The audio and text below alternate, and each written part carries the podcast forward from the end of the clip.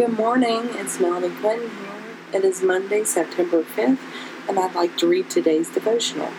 Faithful, abundant, intimate, truthful, and hope.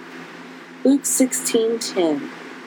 One who is faithful in very little is also faithful in much, and one who is dishonest in very little is also dishonest in much. F is for faithfulness. What does it mean for you to be faithful? Do you keep your word? Do you trust in the Lord to see you through the valley? When things get tough, do you give in to temptation, being unfaithful? I believe being faithful means keeping your word and doing what is required of you. I believe it also means trusting in the Lord with what you have, instead of not being satisfied until you have more. We have to get through being faithful first before diving into the second part of this acronym.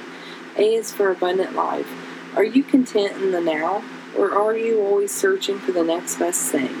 We have to stop searching this world for the next best car, house, neighborhood, et cetera.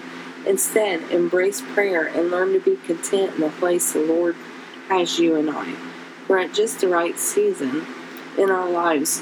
We will find the abundant life of milk and honey. We will have all that and more. The third part of faith I would like to unpack is the intimate part.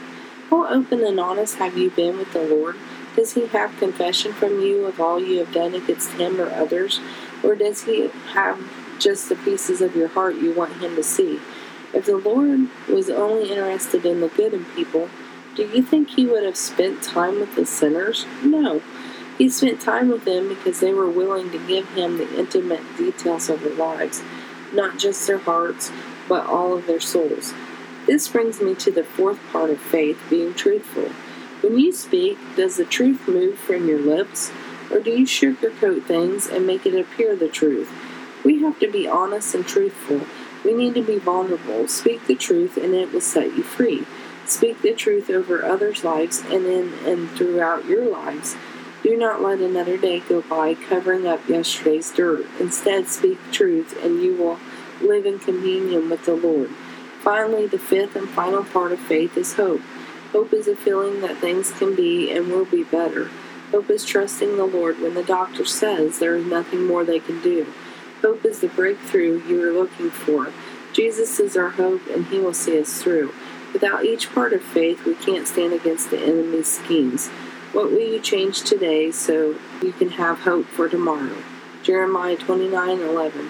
For I know the plans I have for you, declares the Lord. Plans to prosper you and not harm you. Plans to give you hope and a future. Do you receive this today? Amen. Have a blessed day. Thank you for listening. Bye-bye.